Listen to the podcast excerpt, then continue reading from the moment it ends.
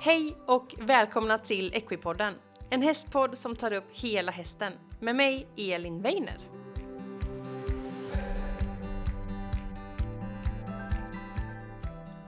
Oj, oj, oj, som jag har längtat att få hälsa dig välkommen tillbaka till Equipodden. Efter lite sommaruppehåll är det nu dags att dra igång terminen och det finns så mycket spännande saker som väntar. Det ska bli jättekul att få ha en höst tillsammans med dig och det är många spännande avsnitt på gång. Equipodden hade inte varit någonting utan lyssnarna så jag är så tacksam att du är tillbaka och lyssnar på podden. Det gör mig väldigt, väldigt glad. Men om jag ska sluta orda så är det dags att presentera veckans gäst och det är Frida Terskov. Och Frida, hon har varit med innan i podden. Hon är advokat och driver sin egen byrå i Göteborg och hon är specialiserad på häst. Hon driver bland annat hästjurist.se där man kan få massa bra tips och hon har också gjort massa avtal som finns eh, färdiga. Och vi pratade lite grunder i det här. Vad behöver vi ha koll på som hästmänniskor i avtalsväg och juristväg. Vi pratar om att köpa häst, att köpa inom Sverige, att importera, att besiktiga. Vad ska man tänka på? Vad behöver man skriva i sina avtal? Vi pratar också om medryttare, fordvärd, vi pratar om stallplats och mycket, mycket mer. Det är så otroligt roligt att vara tillbaka och eh, jag ska sluta orda för vi är så peppad på att dra igång veckans avsnitt. Så här kommer då Frida Terskov.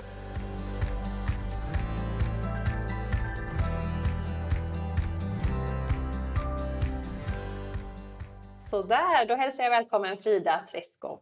Tusen tack, jättekul att vara här igen. Så kul att vara tillbaka i podden. Du har varit med innan. Ja, men det har jag. Några gånger till och med. Ja. ja. Så nu är det dags att göra en uppfräschning. Ja, det är underbart. Och eh, vi är ju på ditt kontor kan man säga. Mm. I Göteborg. Centralt i Göteborg. Mm. Vasa. Mm. Och du är ju advokat. Aha. Och har ju liksom inriktat dig på häst. Så vi ska prata avtal och vad man ska tänka på när man köper och stallplats och bara allt ja. sånt. Precis, precis. Det blir spännande. Ja, men det är det. Ja. Spännande. Eh, men vi får väl börja någonstans då. Mm. Vem är Frida? Eh, ja, men jag är då advokat eh, och en av mina specialistinriktningar är just alla typer av hästjuridiska frågor. Eh, och varför jag har valt den inriktningen är för att jag är gammal hästtjej i grund och mm. botten. Mm. och trodde att det var det jag skulle hålla på med. Ja. Men så blev det inte. Så nu jag känner att jag kombinerat det bästa av båda världar. Det får gå ut och lukta lite häst ibland också. Ja, det får jag. Inte bara papper. Nej, inte bara papper. Men mest papper. men inte bara papper. Nej, ja, men det är en rolig bransch att vara inne mm. mm. Just det.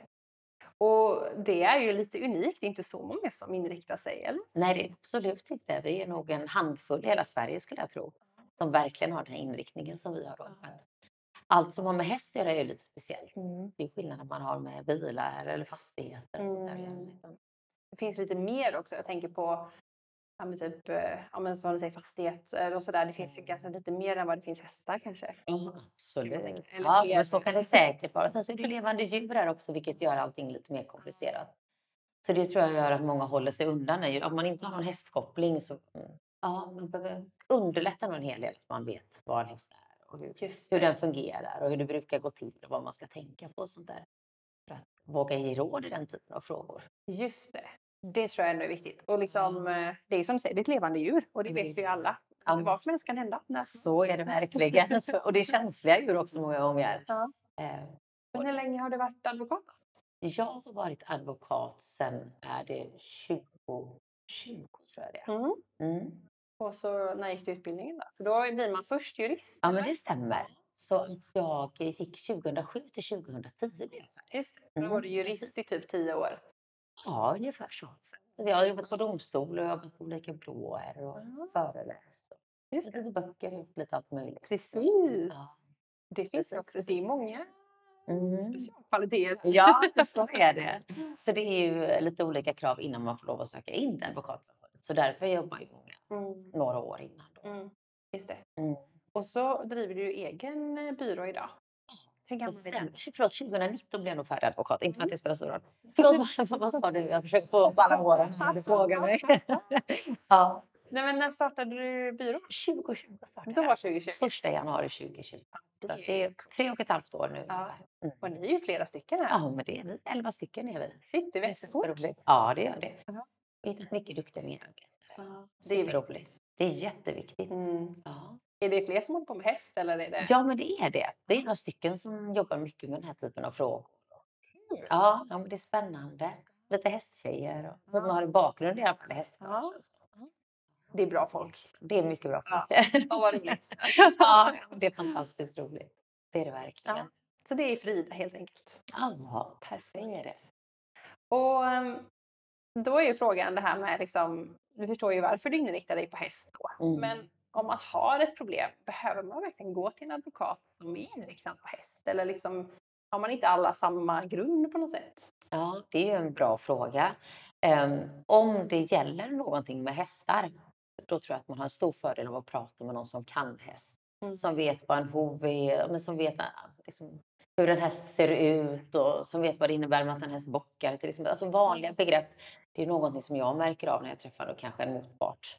Eh, eller jobbar med någon som inte kan de här hästbegreppen. Det är så otroligt mycket begrepp som, Som vi inte alla, ja, som vi tycker är självklara, som inte alla känner till. Eller liksom med foder, utfodring. Mycket sådana saker som underlättar oerhört mycket skulle jag säga. i alla fall. Jag ska inte säga att man är, inte behöver vara en duktig jurist eller advokat om man inte kan häst, men det underlättar oerhört mycket om man kan hästen, om man ska ge råd om hästen. Just det. Så det är egentligen ett tips om det hamnar så att man känner att man behöver kontakta en advokat. Så ska man titta efter någon som... specialiserad på det, det tycker jag absolut. Mm. Lite som att man går till en specialiserad läkare så kan man gå till specialiserad, eh, någon som är specialiserad på häst. Mm. Men är det, det, är, det är ingen extra utbildning eller kurs sådär, utan det är att man liksom inriktar sig och sen att man lär sig att hantera de fallen? Eller? Ja, det skulle jag säga. I mitt fall så trodde jag att jag skulle jobba med hästar. Ja. Eh, men så hade jag inte jättebra betyg från gymnasiet. Jag läste upp alla mina betyg. Mm. Och sen så blev det istället att jag tänkte jurist kanske jag ska bli. Så jag har ju liksom slått samman de två. Men eh, så jag tror att de flesta av oss som jobbar som ja, men hästjuridiska frågor har en bakgrund i Mm. hästbranschen. En, en Mm. ganska bra kunskap där omkring för att veta Just hur går ofta veterinärbesiktningar till och hur går exportröntgen till och vad ska man Just tänka på när man köper utomlands. Ja. Mycket sånt som, eh, mm, som man har med sig. Just det. Och så kopplar man det samman med sina juridiska kunskaper och det är många gånger inte så enkelt för att här är det liksom levande djur som inte är så anpassade till de lagarna vi har. Utan, Nej, jag tänker, det är ju, jag tänker när man ska köpa någonting så är det ju en typ av lag. Det är ju jävla skillnad om jag går och köper en, eh, Mm. en bok. Eller Yes. Men så är det ju verkligen. Eller en dator eller, eller vad som helst. Då är det ju stor skillnad. Och det är samma sak när man som konsument köper tjänster. Vi har ju en lag som heter konsumenttjänstlagen. Ja, men den är inte tillämplig på djur. Nej. Så att där finns ingen riktig reglering vad som ska gälla. Mm. Eh, Så att det man blir lite kreativ. Mm. Det är bra. Och tänka på avtal som vi ska prata mer om här idag. Precis. Ja. Vi har några punkter som är huvudområden vi ska ta oss in på. Mm. Men avtal vet jag ju är grunden i det mesta. Mm. Så vi komma in lite på det. Sådär. Mm. Jag tror kanske man har hört talas om vad ett avtal är, men man kanske inte riktigt vet vad som krävs. Mm. Så om vi börjar lite allmänt om avtal. Vad krävs för att Mm. det ska vara ett avtal? Ja, Vi börjar där. Det är en jättebra fråga. Ett avtal är en överenskommelse Mm. mellan två eller fler parter. Så det är ju vad man är överens om. Mm. Det är det mest grundläggande av allting. Sen så finns det väldigt sällan formkrav på de här avtalen. Mhm. Eh, undantagsfall. Huvudregel är att muntliga avtal gäller precis som om vi har dem skriftligt. Eh, om det inte gäller fastigheter känner många till att där krävs liksom att den är sk- skriftlig och det ska stå på ett speciellt sätt. Men eh, det är en stor fördel att ha skriftliga avtal. Mm. Är för då sätter man sig ner kanske och diskuterar vad är det vi ska komma överens om. Just det. Oavsett vilken, vilken typ av överenskommelse det gäller. Mm.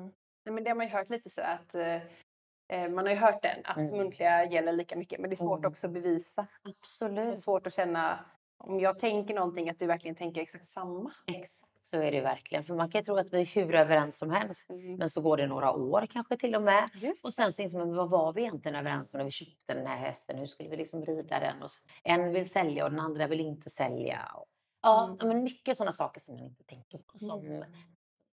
Man kan tro att man är överens fast man inte var helt Eller överens. hur? Och så kan ju saker ändras. Ja, absolut. Och det är som du säger, vad ska man visa? Så vi får mängder med samtal från allmänheten varje dag. Mm. Och det första vi brukar fråga är men vad står det i avtalet? Och då är det jättemånga som men avtalet, undrar var jag lagt det någonstans? För det ligger väl i någon byrålåda. så att det är ofta så här, men börja ta fram det så kan vi se vad som gäller. Och det gäller ju, vi ska prata lite om olika frågor, men det gäller oavsett om det är fodervärd, det är ett köp, det gäller en stallplats, det gäller ett bete. Vad det än gäller så är liksom, vad står det i avtalet? Vad är ni överens om? Mm. Vad ska ingå? Mm. För att veta vilka rättigheter och skyldigheter man har.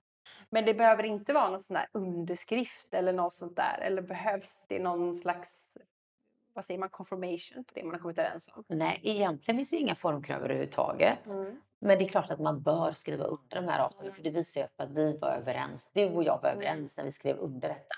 Så är det ju den yttersta rekommendationen att ha ett skriftligt avtal och absolut att man skriver under det. Just det. Så för att slippa undvika säga, men jag skickade över det till dig, men jag var inte överens med det, var därför jag inte skrev under det. Just det. Så den invändningen kan ju också komma annars. Mm. Så det bör man göra. Just det. Så att verkligen på pränt, jo, vi är överens om det här. Precis så. Mm. Precis så. Ja. Och kan man skriva avtal om vad som helst? ja, det kan man. I princip. I princip var som helst. Man brukar prata om att man inte kan skriva om kriminella avtal om vi ska säga använda det. Det finns juridiska ord för det här som kallas för smutsiga avtal. Men förutom det så kan man eh, avtala om vad som helst. Mm. Så allt som är okej. Allt som är okej, precis så. Man kan säkert avtala om det andra också men det är ingenting som tas upp och prövas i en, en Nej. Nej. Så du får in ett avtal mellan två stycken gängkriminella. Precis så, med suspekta uppgörelser. Nej, Nej. vi lämnar Så man kan avtala nästan om vad som helst. Det enda man ska tänka också på då, det är ju att det får inte strida mot tvingande bestämmelser, som till exempel konsumentköplagen. Där finns ju massa tvingande bestämmelser. Så man kan inte avtala och säga, men den här privatpersonen, du får aldrig lov att reklamera det här köpet. Utan då är ju lagen tvingande. Men beroende på vilken lag det är så kan man eh, avtala bort det och Mm. avtala till det mesta. Just det. För det är också bra att kunna känna att man som Mm. andra sidan alltid har vissa rättigheter ändå. Absolut, absolut, Mm. absolut. Mm. Det kan ju vara bra att hålla koll på om man är konsument eller privatperson och har köpt av ett Mm. företag. Mm. Mycket bra. Avtal, det vet jag kommer nämnas fler gånger här, men då har vi i alla fall det kommer det. Själva grunden till det i alla fall. Varför jag brinner så mycket för det här med skrivna avtal. För det finns ju färdiga avtal också och de funkar väl Mm. också jättebra. Jag vet att ni har en del sådana. Absolut. Vi har bland annat på Agria har vi deras eh, färdiga avtal, andra färdiga avtal också. Mm. Eh, Men jag tycker att det är det absolut bästa, det är special- skräddarsytt avtal liksom för den enskilda situationen. Och jag säger, men vad är det du ska ha för liksom, Mm. avtal och vad är det hästen heter och vad är det du har tänkt att använda den till? Men, men om man står och väljer att inte ha något avtal alls eller att ha skräddarsytt avtal, för det här kan ju vara den ekonomiska biten många gånger, att man, då tycker jag absolut att de här standardavtalen många gånger är good enough. Ibland finns det lite mer att önska eftersom de inte är anpassade. Det är ju standardiserade avtal. Att man bara är noga då i sådana fall att skriva in så att man eh, Mm. Mm, det man är överens om. Så att det är tydligt. Ja, så att det blir tydligt. Ofta finns det någon sån här övrigt punkt och där kan man ju då skriva till vad som är viktigt. Mm. Vad man ska tänka på. Ja. Ja. Men jag tycker absolut eh, de här standardavtalen är fantastiskt bra. Börja utgå med det i alla fall. Mm. Mm. Bra. Jag har en fråga till innan vi går in på liksom, första punkten här. Ja. Och, ehm, ibland så kan ju hästsporten vara lite sådär, ja, men vi är överens och vi gör det här. För att vi Mm. kanske inte alltid är de allra bästa på att ha juridisk koll.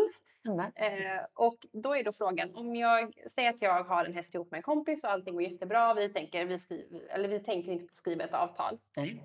Sen börjar det bli problem. Mm. Vad har man liksom, kan man skriva ett avtal liksom då? Kan man liksom hänvisa tillbaka till saker som innan ett avtal? Eller liksom, Mm. hur kan man tänka där? Ja, men så är det absolut. Och det är inte en helt ovanlig situation att det är två stycken som äger en häst. Eh, Och det kan ju vara att den ena ska matcha hästen eller så har man bara två stycken som vill dela häst och har liksom olika. Mm. Eh, om man inte har skrivit något avtal då, då, har man, då finns det en lag som reglerar detta Mm. eh, som kallas för samäganderättslagen. Så Mm. om man inte kommer överens, om du och jag äger en häst tillsammans Mm. och du säger men nu vill jag sälja den här Frida för jag behöver få loss lite pengar och säger nej Mm. men jag vill absolut inte sälja utan nu ska vi liksom, vi ska satsa på falsterbo till sommaren. Och, Och det är min sådär. älsklingshäst. och det är min älsklingshäst, hur kan du tänka att vem ska sälja den? Ja. Ja, men då får man vända sig till tingsrätten om man inte kommer överens Mm. och ansöka en god man som säljer den här hästen på offentlig auktion. Mm. Så bara av den anledningen, för att slippa hamna där, där vissa hamnar ibland, jag har haft flera sådana fall, så bör man ju sätta sig ner innan och liksom, vad är vi överens om? Vad, är, vad tänker vi nu när du och jag köper den här hästen? Ska vi ha den för resten av livet och rida ut i skogen? Sen kan man aldrig lova resten av livet. Men vad är planen med våran häst? Vad är det vi vill och vilka kostnader ska du stå Vilka kostnader ska jag stå för? Hur får vi lov att rida den här hästen? Och får vi ha någon annan som kommer att rida den hur mycket Mm. som helst? Så att man liksom, om du och jag skulle äga en häst tillsammans så borde vi sätta oss ner och verkligen skriva ner så tydligt som möjligt. Mm. Eller i syftet att vi ska sälja den och i så fall till vem? Ska Mm. du få köpa den med liksom förköpsrätt? Mm. Eh, eller ska jag få köpa den med förköpsrätt om man vill sälja? Mm. Så det är ju mycket känslor med i den här branschen och det är det som gör att det är inte bara som att äga ett hus tillsammans eller en bil tillsammans utan eh, många är det ju en kär vän. Ja, Och då blir det så oerhört mycket känslor i de här Ja, situationerna. Ja men precis så. Ja men verkligen. Så man lägger både tid, energi och själ och inte minst pengar på. Mm. så är det ju. Så därför bör man sätta sig ner och skriva. Och sen så, alltså enligt lagen så är det absolut saker som kan ha hänt här innan också. Vad diskuterade vi? Vad var vi överens om? Men för att undvika det här liksom pusslet med alla små bitar som man ska försöka sam- få samman, då bör man skriva ihop Mm. allting i ett avtal istället. Just det. Att det är det här som ska gälla. Men Det blir väldigt dyrt också att behöva ta hjälp. Och gå till Absolut. tingsrätt känns ju väldigt... Ja, men verkligen. Så det är en ganska bra, med lite hängslen och livrem. Det är bra att ha det där avtalet. För då är det mycket lättare. Säg att du och jag skulle köpa en häst. Mm. Och så säger vi så, men vi har den i ett år och då ska du, för du är så duktig på att rida, Mm. träna upp den och sen ska vi sälja den. Och sen när det har gått ett år så säger jag, men nu ska vi väl ta och sälja. Så, Nej, men det vill jag inte, utan vi får vänta några år till. Och nu, bara- då kan jag säga, men titta, vi skrev ju här i avtalet. Vi var ju överens om att vi skulle sälja hästen Mm. inom ett år. Det här är det priset vi hade tänkt oss. Mm. Typ, vi blir ovänner du och jag. Det låter bra. Ja, det låter Vi vill väl inte vara bra. ovänner. Nej, precis. Ja. Och vi är inne lite på det här att köpa, så vi får väl dyka in på det här att köpa häst. Mm. Och vi sa ju det, det finns bra standardiserade avtal. Men om man liksom skulle utgå från ett blankt papper, vad Mm. behöver vi tänka på när det kommer till just att köpa en häst? Mm, men det är en jättebra fråga. Eh, och du och jag du skulle sätta oss här och skriva ett avtal och så har vi det här blanka blocket som vi faktiskt har framför Ja. oss. Då behöver vi först veta vilka är det som ska, vem är säljare och vem är köpare? Mm. Det behöver vi skriva så vi vet vilka det är, vilka gäller det här mellan? Mm. Och vad är det som ska köpas eller säljas? Mm. Vad är det för häst och vad heter hästen? Mm. Man bör ha med ett användningsområde. Vad är Mm. tanken att man ska använda den till? Är det ett avelsto? Är det en promenadhäst? Just. Eller ska den användas till hoppning eller västernridning? Just. Så det är en sak som är viktigt att ha med. Kanske framförallt om man säger ett avelsto kanske inte alltid är ridbar. Precis. kan vara viktigt att skriva det då. Absolut, Ja. det är klart att det är. Och även om man ser till en köpares skyldigheter Mm. så är det oftast att betala för hästen. Mm. Så hur mycket ska man betala? Och när ska betalningen ske? Mm. Det är viktiga saker att ha med. Är hästen veterinärbesiktigad bör man skriva med det. Just det. Man bör som säljare, ofta vill man inte berätta för mycket för man tänker så men det här var nog dumt. Den har ju varit lite hos veterinär men det är bara dumt att ta med det för nu fungerar den bra. Precis, du behöver inte veta. Nej, behöver inte veta allt. Då kanske de inte vill köpa så, så av den anledningen många gånger. Men att man är väldigt ärlig med det man säljer. Mm. Eh, att man tänker på att det, om jag ska sälja min häst till dig så vill du veta om den har haft fem kotdelsinflammation de senaste tre åren. Precis. För att om sådana saker kommer upp efter köpet och jag inte informerat dig om det, då har jag liksom brustit i min uppslut- upplysningsplikt. till dig. Just det. Hade du velat veta om du skulle köpa en häst den var ju för 200 000 Eller hur? till exempel? Ja. Så upplysningsplikten är, det är en sån där lag Ja. som vi inte kan ta bort. Liksom. Nej, och du, man kan nog skriva bort den om det är köplagen eller om du vi nu är två stycken olika Mm. privatpersoner. Och där finns det ju massa friskrivningsklausuler. Eh, och är man inte så insatt i de här avtalen, då bör det ringa en varningsklocka när det är friskrivningsklausuler. I de fallen bör man ta upp telefonen och men, ringa oss till exempel eller någon Mm. annan och säga vad innebär det här? Här står det liksom total friskrivning, inga synliga eller dolda fel. Jag får aldrig komma att göra någonting gällande. Vad innebär det egentligen? Mm. Det där lät läskigt. Ja, för det kan ju få förödande konsekvenser sen om det är en häst som, har, ja, som är väldigt dålig. Just det. Försäkring kan vara viktigt att reglera. Är hästen Mm. försäkrad? Har den några reservationer? Mm. Säljaren ska vara behjälplig med till exempel att eh, tills köparen tecknar en ny försäkring, att man håller den försäkrad. Just det. Vem ska hämta hästen eller vem ska den lämnas? ja. Ja, den typen av saker är bra Mm. med ett avtal. Just det. Jag tänkte fråga också det här med, eh, vi ska prata lite mer om besiktning, men jag tänker på liksom, hästen. Mm. Är det viktigt att skriva med typ passnummer eller chipnummer? Det är väl en väldigt bra sak att göra. Ja. Det tycker jag att man ska göra. Och, och det låter så konstigt, men vi får nog några fall om året där det är fel häst. Står det fel är häst och liknande. Ja, Ja. så är det. Många gånger är de importerade från Ja. andra länder. Så därför, och kolla även i passet. Alltså om du nu köper en häst, Mm. även om du nu är privatperson och köper av ett företag, kallas du för konsument, Mm. då har du ingen riktig undersökningsplikt. Men för att slippa sitta här borta med alla de här problemen som kan uppstå för att du inte undersöker ordentligt, så är det mycket bättre att göra den undersökningen här vid köpet. Så öppna passet, kolla, Mm. jämför, stämmer detta? Åldern, stämmer den åldern med det som säljaren säger att hästen Mm. är? Så att man verkligen försöker göra den här. Jag rekommenderar alla att göra en veterinär, ordentlig veterinärundersökning. Just det. Och då koll, veterinär kollar ju alltid. Ja, också. Precis, och verkligen ställa frågor till den. Har den varit skadad innan? Mm. Hur är den i olika... Det här beror också jättemycket på. Är det sin första häst eller andra häst som man köper? Mm. Eller är man professionell på elitnivå? och Liksom, om man har bättre kunskap om hästar. Mm. Men annars fråga, hur är den att lasta? Hur är den att sko? Hur är den att klippa? Kan den gå själv i hagen? För många upplever ju när de köper hästar att den var helt skogstokig och den sprang igenom hagar och den skenade när man var ute och red och den kunde aldrig vara själv. Ja, men du vet sådana här saker som är, kan vara väldigt extrema. Fråga om det innan. Och som man inte förväntade sig också. Precis som man inte förväntade sig. Mhm. Precis så är det. Mm. Det kan bli dyra upptäckter och jobbiga upptäckter. Just det. Nej men det är ändå viktigt eh, att det är rätt häst. Absolut, jätteviktigt. med någon annan. Nej. Eh, Okej. Och sen också någonting som ibland så köper vissa på avbetalning, att man ska betala en Just del då och en del då. Att man i sådana fall, om man har en avbetalningsplan, vilket vissa har, att man ska, vad händer, vem äger hästen till den är fullt betalt? Den är intressant. Ja, och vad händer om köparen inte betalar? Har man rätt att ta tillbaka den då som Mm. säljare? Men, Svår. ja, men en rekommendation för att undvika allt för mycket sådana saker, även på prov, man kan ha häst på prov har man ju ibland. Precis. Det är fantastiskt för en köpare, men många gånger inte lika fantastiskt för en säljare. Mm.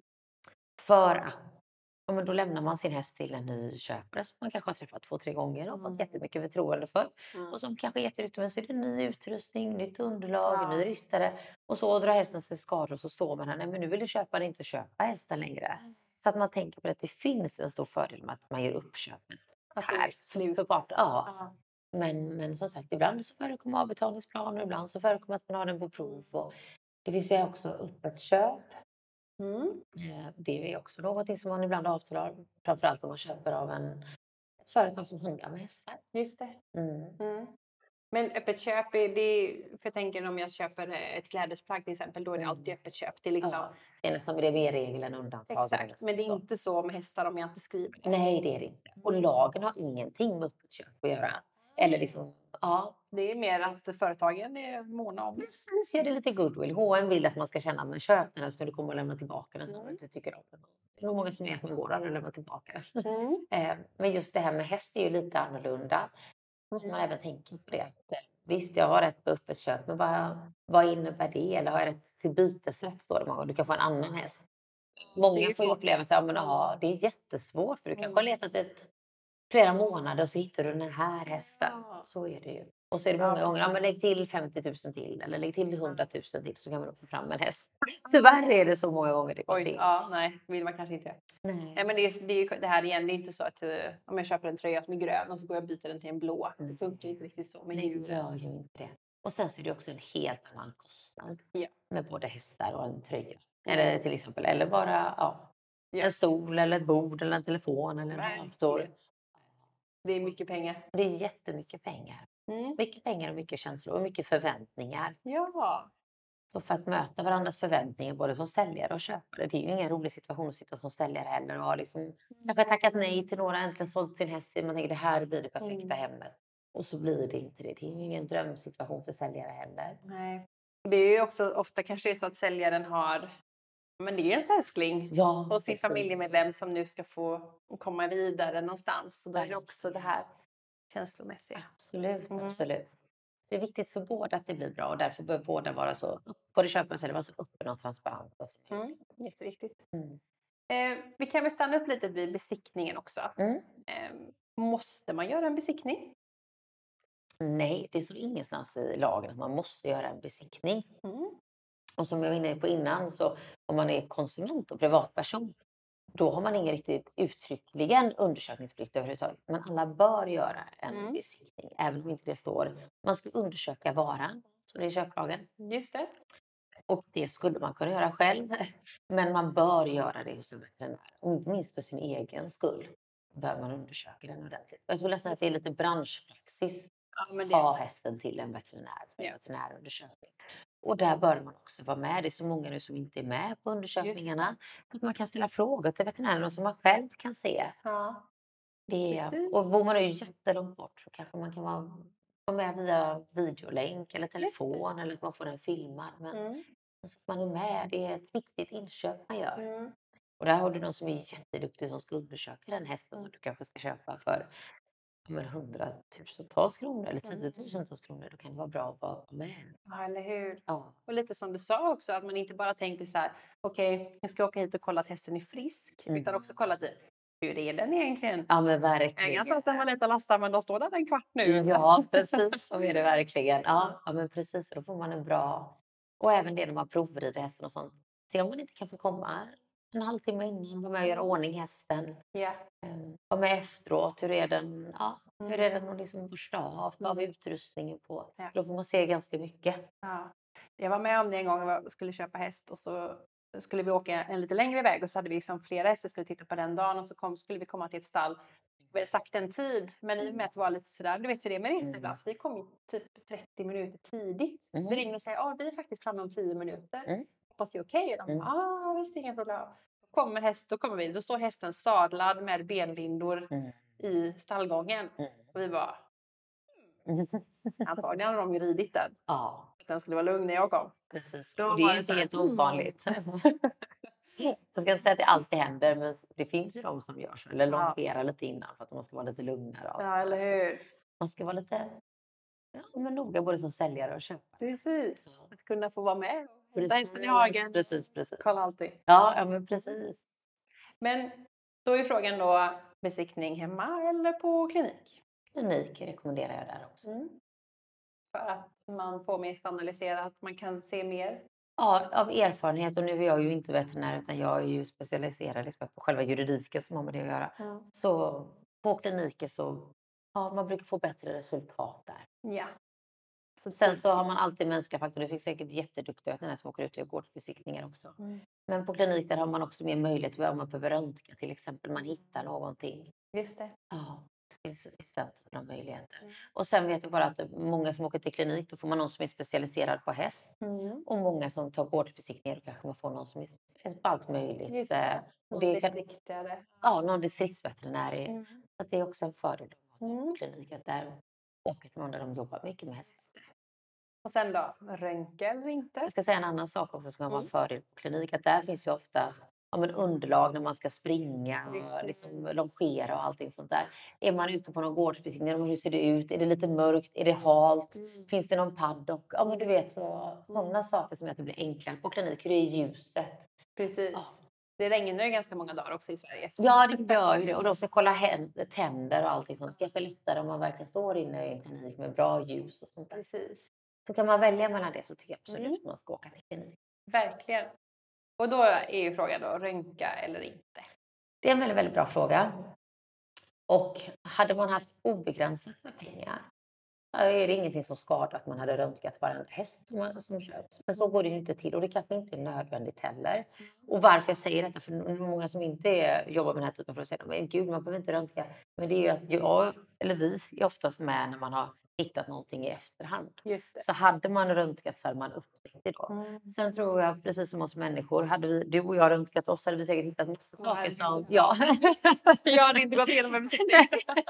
Men det kanske funkar jättebra ändå. Och så är det ju med hästar också, liksom, inte minst lösa benbitar och liknande. Men däremot så har ju många försäkringsbolag att om hästen kostar 100 000 eller mer så krävs det kräver. Så det kan också säga lite nästan branschpraxis att är det dyrare hästar så brukar man röntga. Det är ju också en större investering och det beror i och för sig på vem köparen är. Men en större investering man köper lite dyrare hästar att faktiskt göra en ordentlig Just det. röntgen. Mm. Röntgenundersökning. Och helst om man hittar något i veterinär kanske känner i ryggen eller benet här är någonting, vill ni, det här bör ni undersöka vidare. Mm. Och det kan man tänka på när man läser de här besiktningsprotokollen. Mm. Där går ju en veterinär igenom punkt för punkt för punkt. Liksom pull och hår och ögon och Mm. mun och hovar och allting sånt. Mm. Längst ner där så finns en ruta där veterinärerna kan välja och vad man har hittat för någonting. Mm. Och de här olika punkterna, punkten 1 och 2, bedöms sakna betydelse. Men man kanske ändå har noterat någonting. Men veterinären tror det här kommer aldrig bli någonting. Nej. Men sen ibland så skriver veterinären att det här kan ha betydelse eller bör undersökas mer eller kan liksom inte säga något. Det är ju punkter som man kanske då bör kolla upp lite noggrannare när man får sitt besiktningsprotokoll. Att, att vad är det här för någonting? Mm. Men eh, mycket upptäcks på röntgen, så är det ju när det Mm. blir problem. Men det finns många hästar som går med kissing spines i de absolut främsta klasserna. Eller Ja, klasserna. Så att, eh, det måste inte vara, måste Mm. inte vara problem. läste en artikel senast idag faktiskt eh, om just kissing spine, att det är många Mm. som har det och Mm. att man inte ska oroa sig om det inte är symptom. Nej, Eh, Så det är, jag tror, men det är väl lite som du säger också att försäkringsbolagen är väldigt snabba med att så skj, Mm. liksom skjuta ifrån. Att, Mm. Speciellt när det är ett köp där det kanske blir ett byte i. precis, precis. Och då blir det så här, nej men då, då försäkrar inte vi det där och då Nej. blir det jobbigt Absolut. hästägare. Helst om det blir problem sen om man inte kan använda försäkringen för veterinärvårdskostnader. Och, ja men verkligen. Och det är väl det enda som också jag har noterat många gånger med kissing spines. Eh, det kan ju vara en jätteduktig ryttare Mm. som rider hästen. Nu säger jag jag i min yrkesroll som jurist och när man får sitt case och när man pratar mycket med veterinärer och sånt också. Att om hästen rids rätt och en person som är duktig och man bygger muskler rätt och allt, Mm. då är det inga problem alls. Mm. Men kommer det sen på en nybörjare som inte kan rida hästen i rätt form och få den att jobba rätt, då kan det få konsekvenser istället. Precis. Så om man nu är en förhållandevis ny person på häst eller Mm. nybörjare eller inte så stor erfarenhet och så ska du köpa den så, så har du läst en artikel som du har läst. Att den, men kissing spines det är inte så farligt och så köper man den. Ja. Innan man köper, fråga någon tränare. har. Vad kan det här innebära? Mm. Så att man verkligen vågar ställa. Inga frågor är dumma. Det är bättre att ställa mängder med frågor. Mm. Man, så att man inte köper grisen i säcken. Nej, det där tror jag är väldigt bra att lyfta faktiskt. Ja men För det är ju.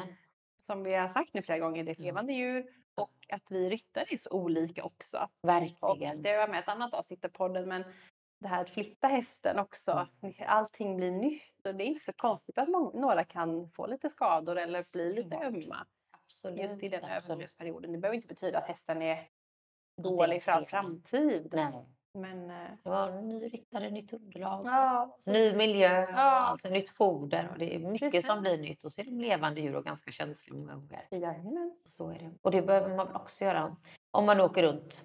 Många köper häst väldigt, väldigt snabbt. Man provrider en gång och vissa Mm. köper över telefon. Man får se en film. Herregud. Eh, modigt. jättevanligt, väldigt modigt. Och många gånger går det bra, men ibland går det ju inte bra. Mm. Så därför bör man, om man nu har varit runt och titt- tittat på lite hästar innan du väljer. Och när du har valt en häst, åk dit igen och provrida en gång till. Kanske ta med dig din tränare och se om, om jag betalar dig lite, kan inte du åka med och titta då? Mm. Så att man verkligen gör en ordentlig undersökning av den hästen. Jätteviktigt. Jättemånga säger, hade jag bara googlat på det här så hade jag förstått att det var någonting som var fel. För ibland blir det ju fel. Ja. Så googla på hästens namn och säljarens namn. Det finns Kan man få en uppfattning? Ja. Mm. Ja, superbra tips. Innan vi lämnar det här att köpa häst så tänker jag att vi måste ändå nämna utomlands. För att det handlas ju och säljs och köps till höger och vänster i, jag höll på att säga hela världen, men det kanske mest i Europa. ja Men det även eh, inte, alltså, utanför. Europas gränser. Absolut, Och jag tänker så här, ja, det kanske är svårt att prorida. Mm. Men har man tur kanske man kan åka i alla fall en gång Mm. eh, till ett sånt där stort försäljningsstall till exempel. Men eh, sen är det kanske svårt att komma tillbaka och besiktningen. och Så här, hur ska man tänka då? Ja, hur ska man tänka då? Det är ju precis som du säger att det är ju många som köper hästar utomlands och många gånger ganska dyra hästar. Och där ska man väl bara känna till att de lagarna som reglerar det, det kallas för internationella privaträttsliga regler. Mm. Och det spelar lite roll från fall till fall. Man får liksom se hur ser det ut i det här fallet. Vilket lands lag ska gälla om det blir en tvist? Mm. Vilket lands domstol ska gälla om det blir en tvist? Många gånger så är det där säljaren av sin hemvist. Om du åker till Polen och köper en häst Mm. eh, eller Ungern och så blir det fel på den hästen. Och då finns det risk att det är eh, den polska lagen som, ska pröva, eller som det ska prövas igenom, genom den polska domstolen. Mm. Det kan bli ganska tungrot. svårt. Det kan bli ganska svårt. Så är det. Jag får frågor ibland. "Men Vet du någon advokat som gör förhållanden? Nu har jag vissa kontaktpersoner men så enkelt är det inte ens för mig som, är, som Nej. jobbar i den här branschen att kunna rekommendera någon. Mm. Så för att undvika att hamna där, då bör man, man bör absolut ha ett skriftligt avtal. Mm. Man bör vara extra noga. Och varför är det extra? För man har inte samma kontroll som är man i Sverige och ska liksom lämna tillbaka Mm. eller något. Det är lättare att få kontakt med säljaren. Och Det Ja. är lättare att kommunicera och det är lättare med veterinärer och allting sånt. Mm. Det är lite svårare när du har varit och köpt din häst i Holland till exempel. Ja. Ja. Så var noga, alltså yttersta rådet är alltid att åka och provrida. Det är som du säger, kan, man kan tycka att det är långt och man kanske tycker att jag vill inte lägga de pengarna på det. Men det är väldigt svårt att se på en film många gånger. Hur duktig är den ryttaren? Och vad hade den hästen gjort innan? Mm. Eh, Vad väljer man att visa? precis, vad väljer man att visa? Så även kolla tävlingsresultat. Se län- länder för Mm. länder. Du kan ju fråga säljaren om det. Är det ett försäljningsställe som det är jättemånga gånger som du ser som säljer. Fråga om du kan få kontaktuppgifterna till den tidigare ägaren. Den här försäljningsstället som du ska köpa en häst för, för 200 000 eller 150 000. Eh, eller ännu mer. Den kanske har haft hästen i en månad eller två. Precis. Eh, och vad kommer det sig att den skulle säljas? Har den haft mängder med liksom ägare tidigare? Precis. Vad har den gjort för någonting? Mm. Jag tycker som huvudregel när man köper från utlandet och det är bara för att min erfarenhet är att det är vanligt att man bör göra ett blodprov. Ett ordentligt blodprov när man köper utomlands. Och där bör man också skriva i avtalet att om det visar positivt så ska man ha rätt att skicka hästen igen. Och eftersom det oftast är en väldigt stor kostnad med de här transportkostnaderna Ja. så vill man ju att säljaren ska stå för den kostnaden om man har stoppat i något olovligt preparat i hästen som gör att den inte fick de här liksom, utslagen. Sen Det är det man letar efter, att inte ha, man inte har gett en smärtstillande då Precis. två dagar innan man gör en, eh, ett böjprov. Precis, precis, Åh, vad precis. Ja, och det händer många och det finns oerhört mycket pengar när man köper från Ja, det gör utlandet. Eh, och det kan vara ja, seriösa aktörer också, men det, händer, uppstår sådana saker. Ja. Tyvärr. Så där, man kan också ringa och prata med veterinär. Många gånger är de duktiga på engelska. Hur verkar Mm. den här hästen? Ta del av veterinärbesiktningsprotokollet. Be att de mejlar det till en. Mm. Eh, är det dyrare hästar också från utlandet? Röntga hästen på klinik Mm. så att du verkligen vet vad du köper för någonting. Ska du med det här? Jag hade har haft några sådana fall. Tydligen ska det här blodprovet det ska sparas på ett speciellt sätt Mhm. för att det verkligen ska få liksom, juridisk relevans. Och då är det väl att veterinären ska kunna, men så är det eller så är det inte. Ja, Så man ser till att det hanteras på rätt sätt också. Mm. Och det tar också lite tid att analysera provet. Mm. Så ska man vänta tills det är färdiganalysera. mm. Eller ska man, eh, ska man skicka hem hästen först och så får man i så fall skriva vad ska hända om det inte går igenom. Just Så att man gör en ordentlig undersökning. Jag har några sådana fall nu också. Det är inte alls lika rätt när man är utomlands. Så ska man få tag på men en säljare i Holland till Ja. exempel. Ja. Med klagglig engelska ska man försöka förklara vad den svenska veterinären har hittat. Och, Mm. och nu vill man lämna tillbaka och det, vill, det tycker de inte alls. Den funkade hur bra som helst när den var Mm. här. Precis. Ja, Nej, men just det. är ju lite olika kultur i Sverige och i andra delar av Europa. Och fram- framförallt när det kommer till hästhållning och Verkligen. eh, lite när det kommer till sälja och sådär också. Det kan ju vara som du säger, stora försäljningsstall Mm. som har jättemycket hästar och det är stor allians, det går fort, det är heltidsarbete och alltså Precis så. då kan man ju vilja bli av med dem fort. Absolut, absolut. Att, eh, det kan vara bra att ha med sig det. Mm. Tänka på det. Och framför allt tycker jag en av de viktigaste sakerna som är en enkel åtgärd, det är när man får de här avtalen. Många kanske inte ens vill ha ett, men de kommer säga, men jag skulle gärna vilja att vi har ett avtal där vi skriver också. Skriv längst ner att det är svensk domstol och eh, svensk lag som ska gälla. För att då blir det så, ja, och då blir det så mycket lättare. De har avtalat om vilket lands lag ska liksom pröva Mm. den här tvisten. Om du nu som är i England och jag som är här eller i USA. Mm. Jag har ju sådana försäljningar där också ibland. Mm. För att det är inte så lätt att veta vad gäller enligt amerikansk, Mm. ja, men de här olika delstaternas lagar. Ja, vad gäller enligt, ja, vad, vad gäller i Polen om man köper en häst och det är helt fel. Man hamnar i sånt underläge som köpare. Ja, så då kan man skriva in det. Ja, det tycker jag absolut att Mm. man ska göra. Bra tips. Ja, och göra en ordentlig eh, ja, men undersökning Mm. av hästen. Googla. Man kommer långt på det. Men faktiskt. Ja, det gör man. faktiskt. Mm. Och sen om man nu väljer att köpa den här hästen utomlands då. Mhm. Det här med import och alltså är, det, är det mer papper man behöver ha koll på då? Mycket bra fråga. Jag vet att det är vissa länder som kräver vissa olika, men inom EU så ska det ju vara fri försel. Det är lite lättare. Då är det lite lättare. Mm. Precis. Men det är också något att kolla upp. Ja. Så att man inte Och även kolla också så att eh, om man har hästen den typen av vaccinationer som, som krävs. Just Så, Mm. Men det är också olika traditioner. Ja, absolut. I Sverige, lite Så som i andra länder. precis, precis. Mm. Ja, vad intressant. Nu har vi verkligen fått med massa att köpa häst här. Är det något jag glömt? Eller fått med? Jag tror vi fått med allt va? Ja, det tror jag också. Ja. Har vi sett. Man kan prata om detta i flera timmar. Det är jättespännande. Men, men det viktigaste i alla fall tror jag vi har berört. Ja, jag tror också det. Mm. Ja, det är det allmänna som de flesta. Sen finns det specialfall såklart. Ja, men så är det Men verkligen. det, det, det är en annan podd. Ja, så är det. Ehm, Så vi tar nästa då. Då har jag också skrivit stallplats. För när man nu har Mm. köpt den här hästen som vi nu har lyckats med. Då Ja, ska vi ha den någonstans också. precis. Och då är det också, och många stallägare har ju avtal. Ja, men så är det. Och det är väl någonting som också är en rekommendation egentligen både för stallägare Mm. och den som hyr platsen. Mm. Att man vet lite vad gäller. Mm. Eh, hur, hur länge pågår det här avtalet? Hur länge får jag ha den här platsen?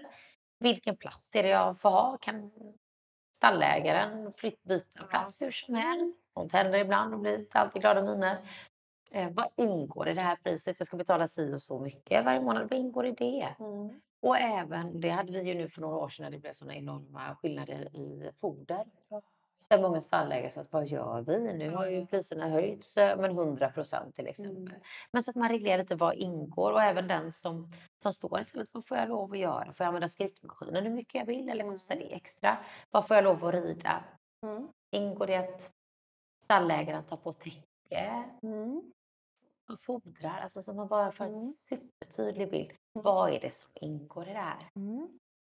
Och sen så kommer det jätteofta frågor att någon vill eh, säga upp, eh, antingen säga upp sig själva eller säga upp eh, hyresgästen eller inackorderingen. Mm. Så att man också ser där, vad har vi för uppsägning? För det är Uppsägningstid. jättesvårt annars. Ja. Ja. Just det.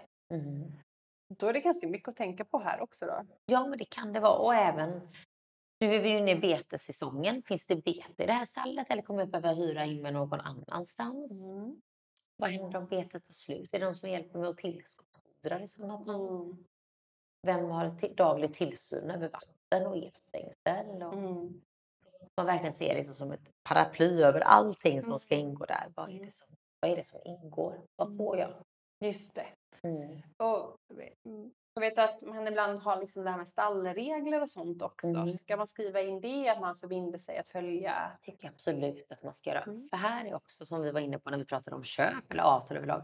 Vad har vi för förväntningar? Vad har jag som stallägare för förväntningar på dig som Mm. inackordering? Mm. Och vad har jag som inackorderad för förväntningar på det här stället när jag betalar det här varje månad? Mm. Det blir väldigt tydligt med stallregler till exempel. Mm. Att man verkligen ställer, ställer alla de frågorna för då blir det så trivsamt. Så slipper man grus i maskineriet för att Precis. du vet precis vad som gäller och jag vet precis vad som gäller och då är det lättare att man får en trevlig stämning i stallet. Istället för att man går och stör sig, nu har inte hon gjort det och Ja, precis. sådär. Man har inte bokat efter sig i paddocken. Ja, hon sopar aldrig. Och... Nej, precis så. Sen avtal kan liksom inte, man kan inte undvika all typ av irritation men det har mycket med ens förväntningar att göra. Mm. Och många gånger så kan det vara nya personer som inte har någon aning om vad som förväntas i ett stall. Har man nu haft stall halva, eller stall, har man haft häst halva livet och stått innan dem, då förstår man, men jag måste nog sopa ha ordning. Och jag kan inte bara sprida ut mig hur som helst i stallgången för det kommer ju andra hästar som ska in. Mm. Men det kan ju många gånger i okunskap också att det är första hästen man tänkte inte ens på det. Precis. Precis. Så det tycker jag absolut att man bör även ha ett avtal för sin stall. Mm. Mm. Viktigt. Ja, att man även kollar liksom hur ser hagarna ut när man kommer dit. Mm. Går de flera stycken i samma eller kommer den få gå en och en? Och Mm. få en bra bild av det. Mm. Mm. Bra. Sen brukar det dyka upp frågor eh, från stallägare sådär att Mm. någon inte har betalat. Mm. Eh, och den är ju alltid väldigt jobbig. Mm. Och då Absolut. eh, kan det komma upp eller man har sagt upp någon och den vägrar flytta. Mm. För det är det är också det här, säg att man nu då har sagt upp någon och den inte vill flytta. Ja, då ska man sluta ge den mat då? Mm. Alltså det, det går ju inte. Nej, det går inte. Jag hade en sån fråga här idag. Det är inte helt okomplicerade frågor och det händer från och till, Mm. tyvärr. Det är. Det är någon som har ställt sin häst i ett stall eller hos en tränare Mm. och så slutar man att betala. Mm. Då är det viktigt som stallägare eller tränare. Man säger nu får du komma och hämta din häst. Mm. Man kan ha rätt som näringsidkare till och med att sälja hästen. Mm. På sikt då om man har upplyst om det finns några olika steg som man ska gå så Mm. bör man kontakta jurist eller advokat i sådana fall. Mm. Men, men det finns den möjligheten för det är, man har ju ett ansvar för det här djuret ändå. Man kan ju inte låta den svälta eller sluta mocka eller något sånt där. Eller hur? Eller Så låt det- den stå bara. Ja, så det är en jätteknivig situation man Ja. hamnar i. Så därför bör man kontakta hästägaren och säga du, nu har du inte betalat, nu får du komma och hämta din häst. Det är ett sånt allvarligt avtalsbrott så att, eh, nu Mm. bryter vi avtalet så får du komma och hämta. Mm. Det är ju ingen som gör det första lilla förseningen utan det här är ju ofta liksom upprepad. Det kommer inte in några Ja. pengar och man står där med en häst. Mm. Men då ska man också se till vad summan är för att man ska ha rätt att sälja hästen. Är det en häst som är värd säger 50 000 Mm. och hästägaren bara är eh, skyldig 5 000 men då kanske man inte Ja, fälla. Så det ska liksom finnas någon form av Ja. däremellan. ja, jag fattar. Mm. Ehm, Men en knivig situation. Verkligen. Frågar om det bara är på morgonen så att det uppstår ibland. Vad gör man? ja. Men då ska man nästan ringa jurist direkt. Ja, det tycker jag man ska. Och framförallt när man med en gång kontaktar hästen och säger, vet vad, nu har du inte betalat. Mm.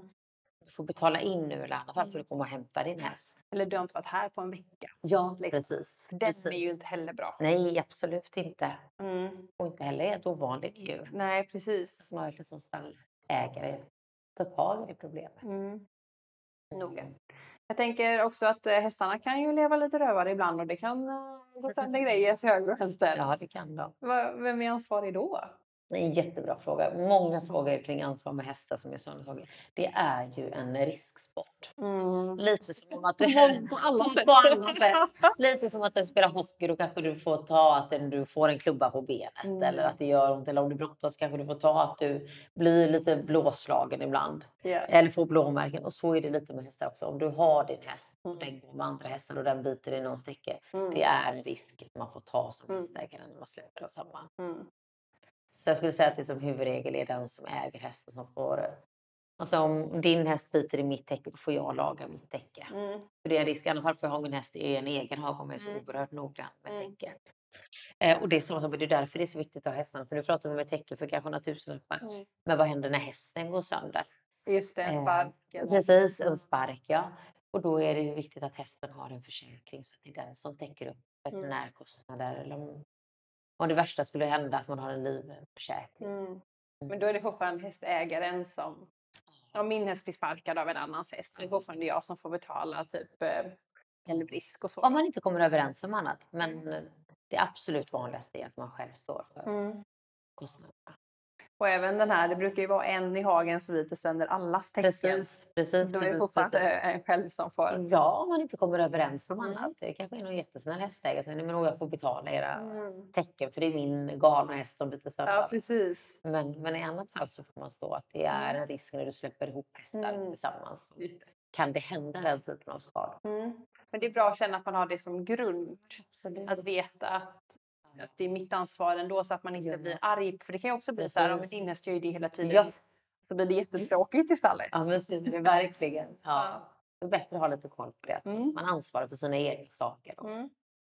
Och även om hästen gör sönder, jag tänker slitage i box och sånt där för Mm. stallägaren. Det är också att man själv då. Ja, där skulle jag väl snarare säga, men det beror på vad man har avtalat med stallägaren. Men om du betalar, det kan kosta jätteolika beroende på var i landet du befinner dig någonstans. Verkligen. Vi bara leker med som du betalar 10 000 i månaden för att du ska ha din häst någonstans. Mm.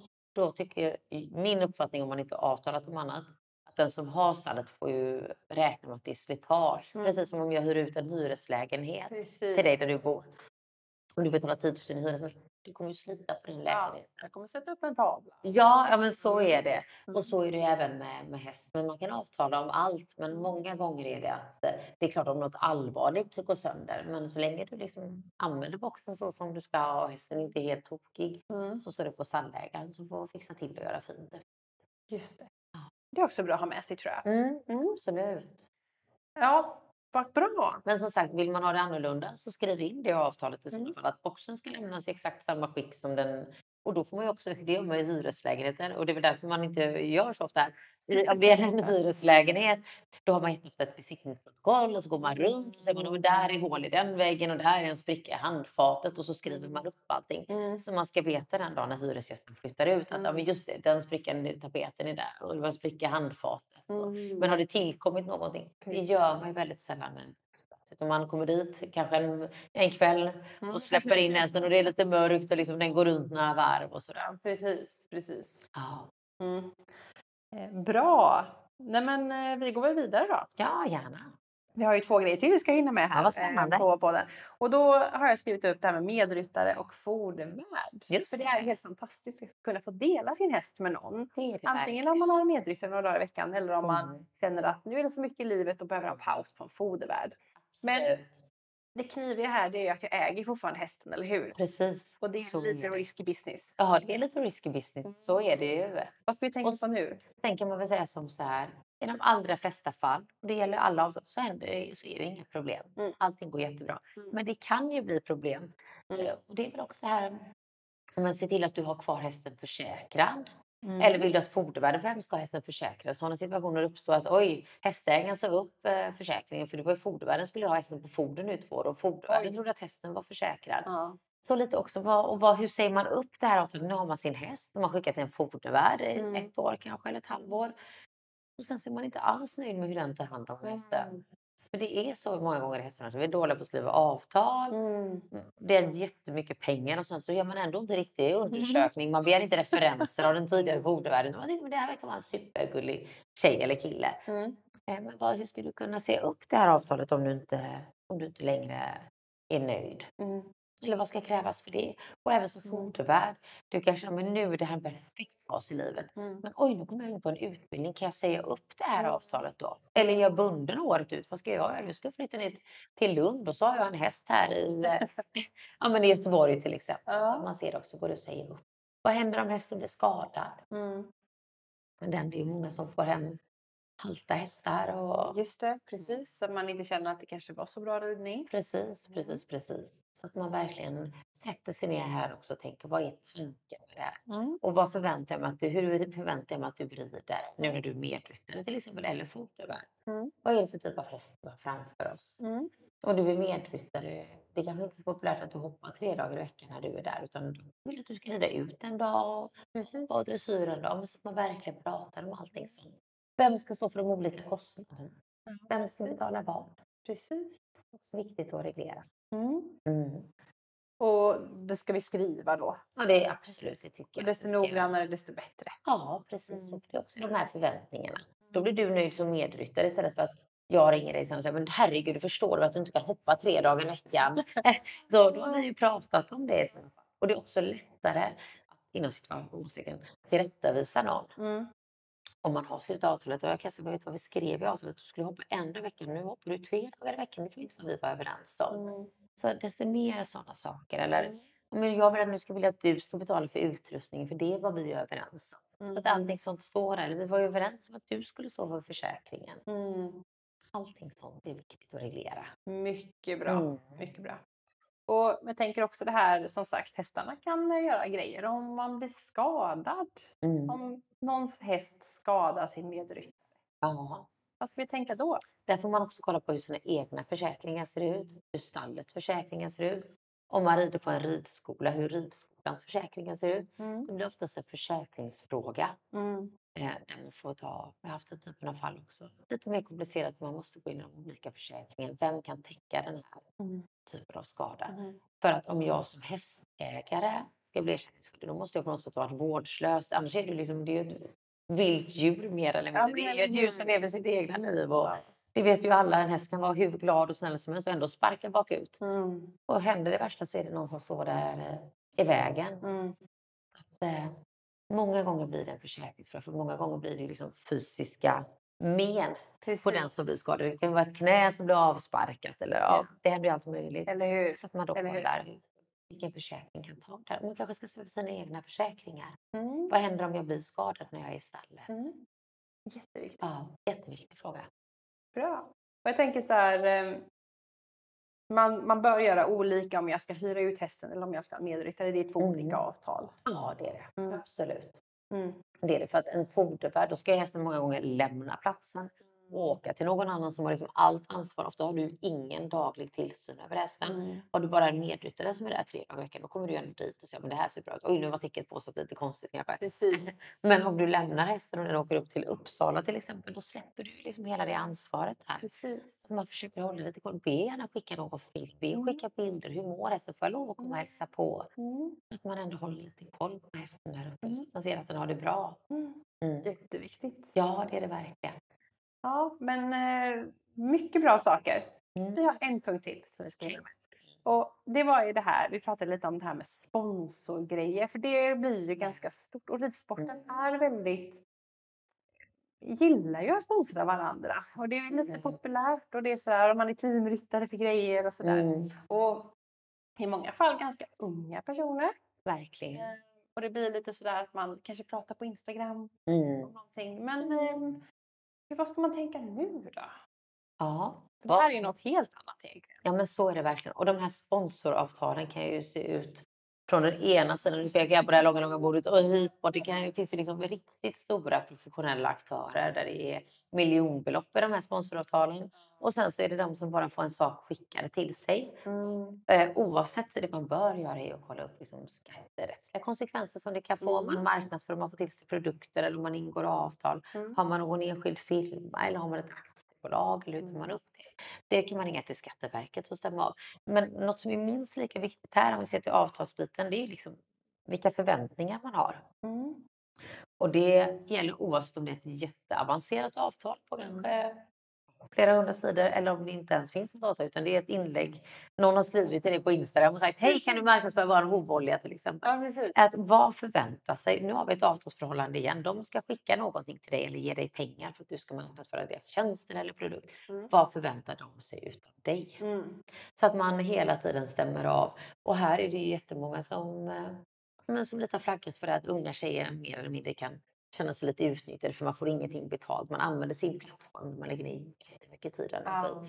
Och så förväntar sig många företag att man bara ska visa deras saker utan att få betalt. Ja. Det kan också vara ett hållbarhetsperspektiv. Företag som bara skickar saker till någon som någon kanske inte vill ha. Mm. Vad händer med de sakerna? Mm. Men att som företag, om man vill sponsra en ryttare, att man bara kontaktar ryttaren och säger det här är vad vi kan erbjuda dig och det här är vad vi förväntar oss. Vi förväntar oss en post och en story till exempel. Mm. Då. Mm. Så att det verkligen blir tydligt, så att man har realistiska förväntningar. Mm. Jag hade ett stort sånt avtal för några år sedan. Där sponsorn då förväntade sig att de skulle få x antal nya följare för varje inlägg och x Ah. antal views. Den är svår. Den är jättesvår och det insåg den här professionella personen som är en duktig eh, businessperson. Mm. Att det här vet inte jag om jag kommer kunna liksom leva upp till. Vad händer, om, vad händer om jag inte lever upp till detta? Men det är klart, är du ung tjej så kanske man bara yes, jag får min Wow, första vilken sponsor, jag gör vad som helst. Men att man ser sig, vad är det som ska, vad är det jag ska leverera och vad händer om jag inte gör det? Mm. Och hur mycket kan jag lova egentligen? Mm. Det är ju ingen som kan lova hur många nya följare man får. Nej. Man kan säga så här brukar det se ut av de tidigare samarbetspartner jag har haft. Men annars är det väldigt svårt. Och att det inte kanske är, är det jämna prestationer det jag får? Motsvarar det, ska jag i ett år en gång om dagen lägga ut saker om deras produkter och jag, och jag fick någon, några benlindor till exempel. Ja, men så, att man, så att man är lite kritisk även om man nu är ung och blir jätteglad över det här. Att man tittar vad är det egentligen jag ska göra för någonting. Ja. Man lär sig lite med businessen och det är väl ett råd i hela hästbranschen. Mm. Även när man tar hästar för tillridning eller man ska träna någon. Att man, att man ser över vad är det, att man ser det lite som en business. Mm.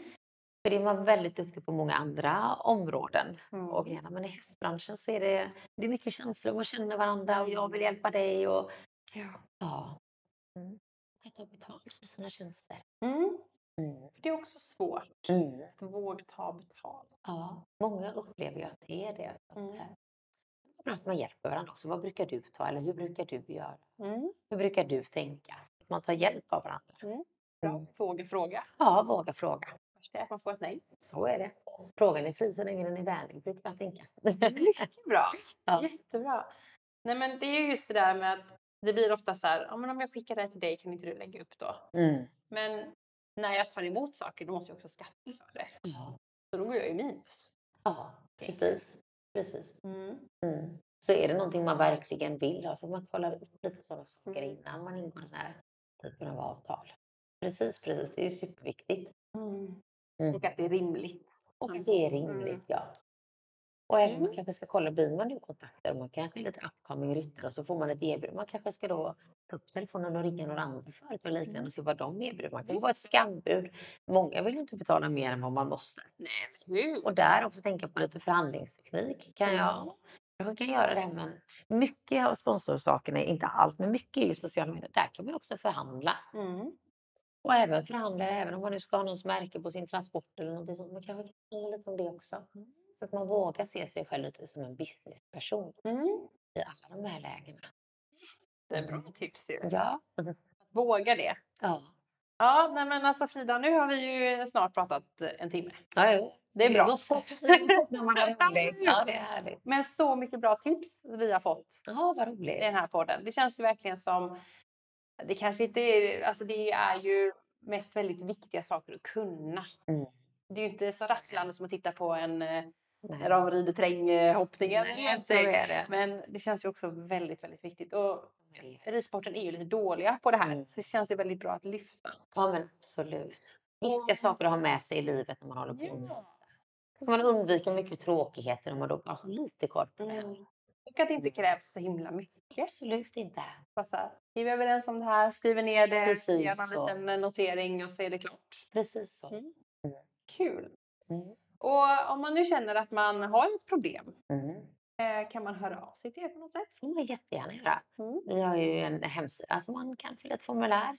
Eller så ringer man till oss. Mm. Så har vi ett första samtal lite kostnadsfritt för ungefär 15 minuter på sig. Mm. Ja, och då kan man ringa och ställa sina frågor. Och så kommer man i kontakt med någon av oss här som kan ge lite råd på vägen. Mm. Eller om man behöver hjälp med någonting. Mm. Så det får man jättegärna göra. Det är bra. Ja, Och det, är också, så- det tycker jag är så bra när jag pratar med dig, det är just att man har den här, att det inte är så svårt att ta hjälp. För är man lite osäker då kan man alltid ringa er och inte känna att nu måste jag binda upp mig och betala en massa pengar. Ja. Utan man känner så här, då kan ni också säga att nej men du det där är lugnt. Eller, ja "Men du, precis det här så. behöver vi verkligen ha koll på. Ja, precis så. Eller här, nu måste du verkligen kontakta säljaren och reklamera det här om det är Mm. någonting som du vill. Mm. Så att det är en jättebra sak att göra. Egentligen långt innan man ens hamnar i en tvist eller Mm. liksom konflikt med någon Mm. så är det mm, jättebra att ringa oss. Det ska vara lättillgängligt. Ringa Mm. och ställa några frågor. Får ni Mm. många samtal per dag? Ja, det får vi. Ja, det är så. Ja, det får vi. Men det är underbart. Det är roligt.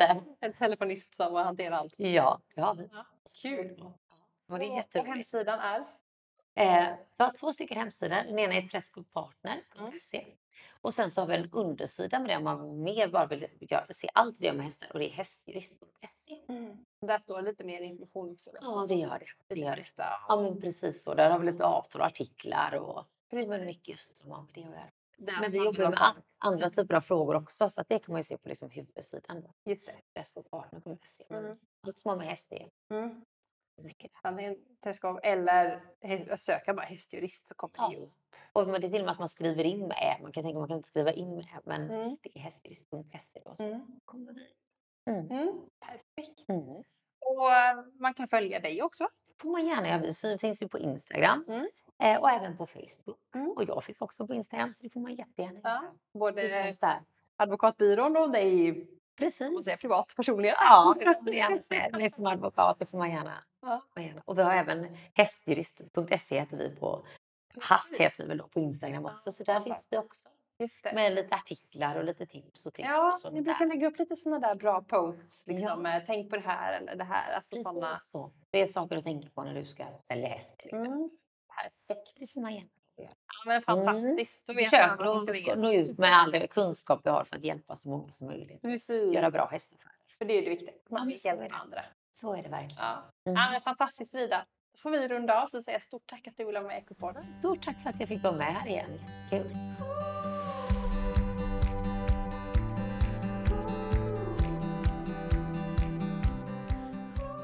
Ja, där var terminens första avsnitt avklarat och hur bra var inte det? Det är så viktiga saker att tänka på när det kommer till avtal och att skydda sig själv och det här som Frida pratade om med förväntningar. Att ofta handlar det om att förväntningarna inte blir som man har tänkt sig och att det är då det blir problem. Så det här är någonting vi måste bli experter på i ridsporten. Att skriva ner och ha koll på vad vi har kommit överens om. Så ett, så viktigt avsnitt och stort tack Frida för att du ville vara med och sprida lite kunskap i podden. Nästa vecka så är det en ny gäst på gång och det är tanken med lite klickerträning. Vi får se vad det är för någonting. Och så länge så vill jag tipsa om att följa Equipodden på sociala medier. Det är Instagram och Facebook som gäller. Där kommer det också upp mer material från podden och annat spännande och ibland lite roliga saker. Så kika jättegärna in där Equipodden på sociala medier. Och eh, så länge så får jag önska dig en härlig vecka så hörs vi snart igen. Hej då!